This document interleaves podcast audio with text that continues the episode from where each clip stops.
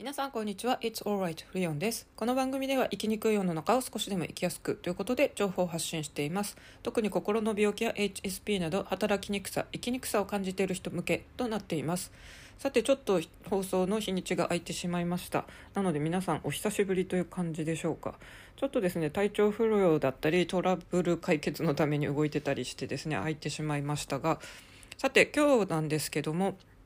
いろんな人が、まあ、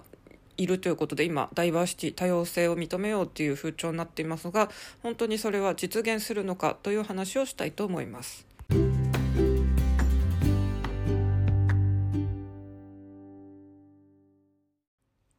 今は情報発信の時代と言われてまして、まあ、私もこの音声配信こうやって利用してますけどもその他にノートとかの媒体とかも使ってますが皆さんも同じようにですね音声配信やノートとかのプラットフォームあとはブログとかいろいろありますね YouTube やってる方もいると思いますけどもそうやって個人がこう情報発信するようになって自己開示としてですね自分は発達障害だとかこうカミングアウトする人も増えてきていますね。で意外とですね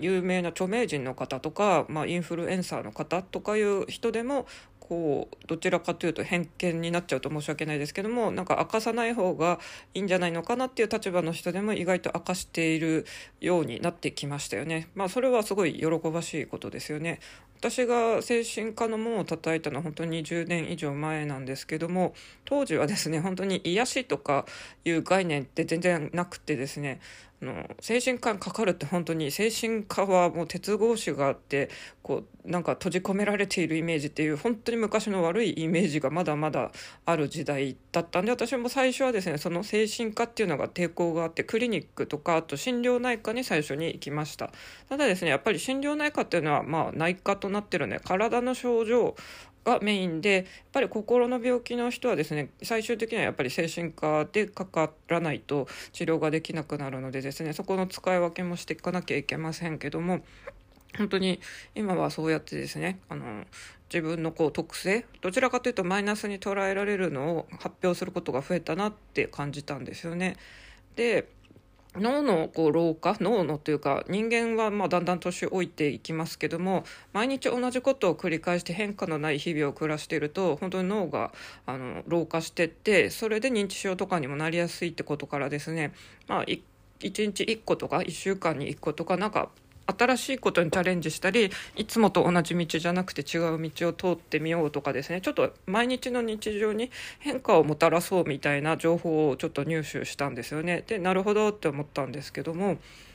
それを考えてたらですねあの私、まあ、めちゃくちゃ転職回数が多くて本当にあの20社以上あのアルバイトとかも含めですけどもこう大学卒業してから本当に経験しています。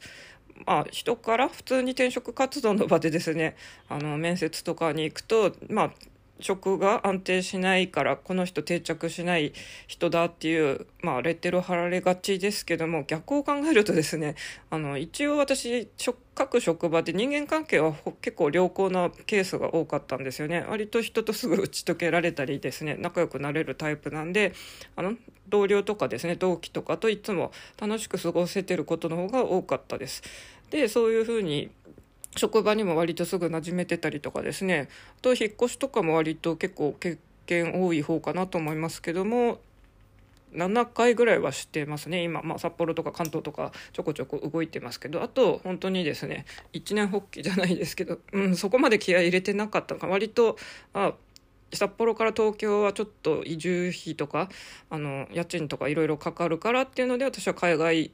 で働こうって割とひょいっとですね あのタイのバンコクで仕事を決めたりもしていますけども、まあ、それ含めですね結構本当に意外と変化に強いタイプなんだろうなと思ってですね本当に前世のどっかにはですねジプシーとかそういう血が流れてるのかな という放浪癖じゃないですけど多分一つのとこに落ち着いていられなくって変化がないとダメなタイプなんだなっていうのを改めて感じてます。こういうタイプの人ってまあ多分その HSP の気質で言ったら HSS 型 HSP ってなるでしょうしあのこう全体的に社会、まあ、会社で勤めてる人が従業員が100%いるとしてやっぱりですね一部の人はそういう人って絶対気質的にいるはずですよね。あのパレートの法則でしたっけ？8対8対じゃないですね。6対2対2でしたっけ？なんかどんなに真面目な人を集めたりしてもその中の2割の人は必ず怠け者とかが混じってるというのでですね絶対全員100%がいい真面目な人が集まるわけではないっていうのはもう法則としても決まってるそうなのであのすごい公務員とかでですね私の友達は団体職員の人なんですけどもなんと同じ建物内で転勤がない部署なんですよ。まあ一応中の部署移動はちょこちょこやってますけどなので上司とかあの相性悪い人に当たってですねみんなメンタルやられてうつ病休職率がめちゃくちゃ高いんですよね私の友達もなってましたし友達当時あの同じ職場の旦那さんあの職場結婚したんですけどその旦那さんも休職してました 正直ですねメンタルやられない人がいないっていうぐらいの職場なんで それってどうなんだ私はちょっと本当にずっと同じ職場でしかもあの同じ建物内で上司とか人全く変わらないって はっきり言っても絶対耐えられないと思うんですよね。友達は多分そういうとこまあ鬱になってる時期もありましたけど普通に多分そうやってコツコツやれるタイプなんでその子には合ってんのかなと思うんですけども本当に変化に強い人あとずっと同じところにいたい人とかっていろいろいるんだなっていうのをちょっと思いました。日本の教育およびですねこう社会で勤めるっていうのはやっぱり組織に馴染む人っていうのが重宝されました。まあ、日本のこの義務教育ってですね多分その組織で上の指示にそのまま従ってですね自分の意見とかをオリジナリティを発揮するっていうよりはとにかく上の意見をあの指示に従うこなせる人を育成するっていう、まあ、ちょっと言葉悪いですけど軍隊チックな感じのあの指導法でもありますよね。本当に1クラス今かなり少なくなってきたかもしれませんけど、まあ、3 4 0人いる中でですねみんな同じような行動をしないと、まあ、咎められます。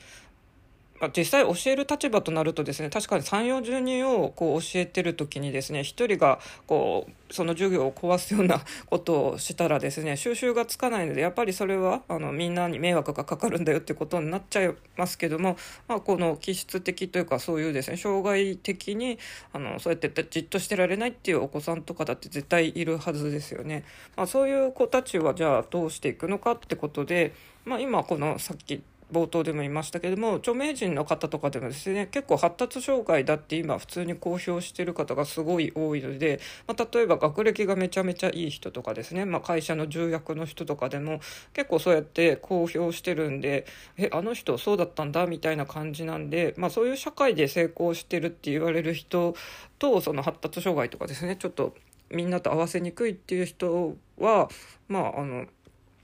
発達障害でもそうやってなれるんだっていうのでちょっと嬉しいことでもありますよね。で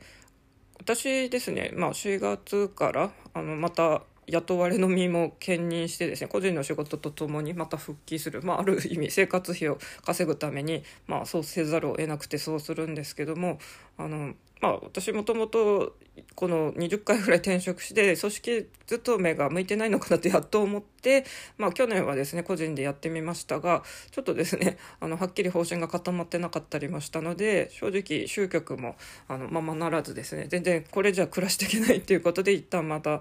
あの雇われの身も、まあ、メインで行くんですけども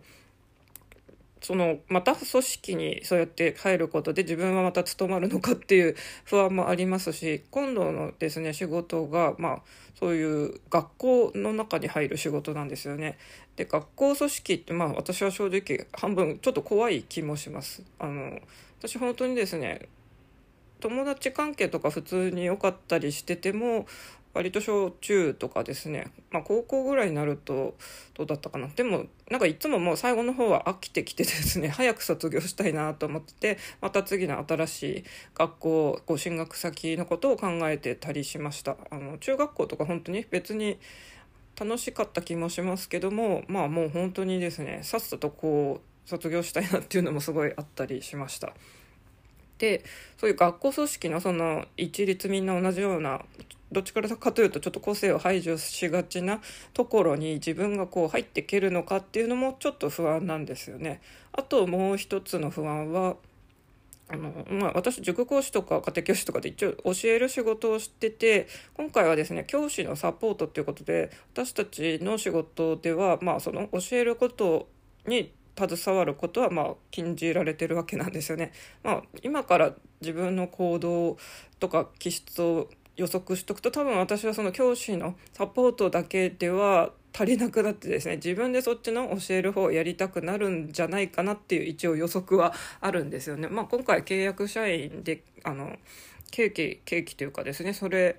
もう短いので一応それであのどんな感じかなっていうのを確かめてて本当にやっぱり合わないとか無理だったらですねまた方向転換するしかないと思います。やっぱり雇われのみはですね社会保険がつくとかそういうとこはすごい安心感があったりですね。今回結構本当に教育の大手の会社所属となるのでですね、まあ、どっかに勤務先とか書く時結構自慢できるっちゃできできるのかもしれないんですけどもそれでもですねその組織の一員としてうまく働けるのかしかも学校の中に入るということでですねその学校というある意味あの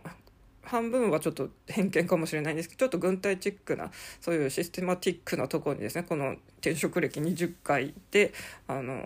変化に強いといえばいいんですけどそういう私が務まるのかっていうのはちょっと不安ではありますが、まあ、とりあえず自分のそういう塾講師とかやってきた経験とかはかなり活かせるかもしれないので、まあ、本当そこはチャレンジあるのみという感じです。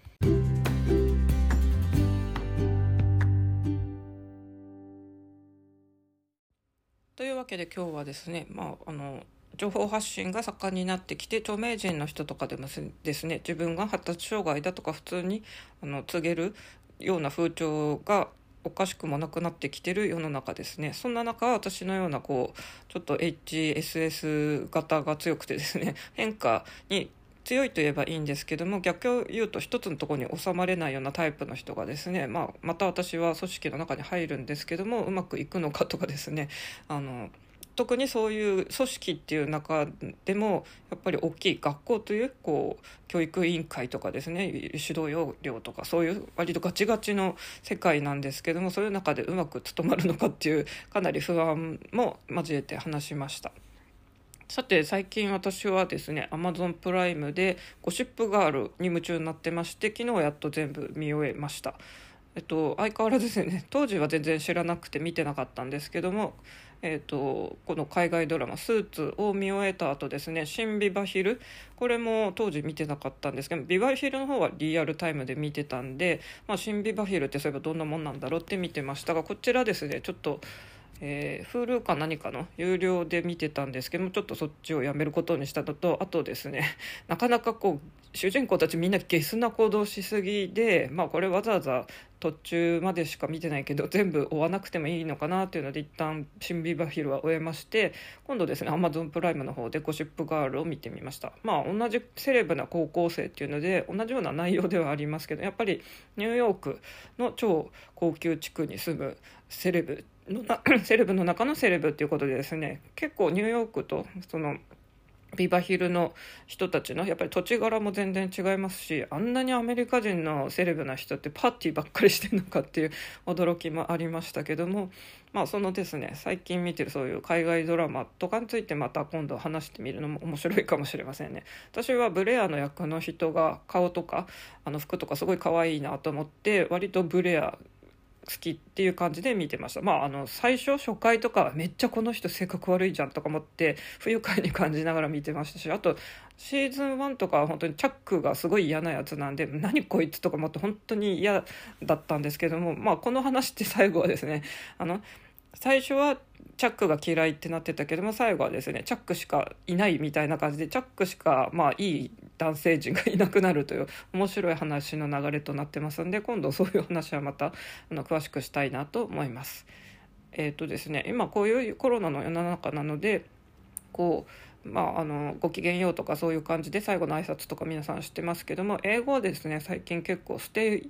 セーフって言ったりするそうなんですよね。なんで皆さん本当にステイセーフ。本当にオリンピックって行われるのかとかいろいろ特に東京暮らしだとどうなるのか分かりませんけども皆さんも本当にですねあの体調に気をつけつつ、まあ、だんだん暖かくもなってきたので春のこの心地よい日差しとかも楽しみたいですよね。大丈夫だよ大丈夫。あなたはここにいるだけでいいんだよ。というわけでそれではまた。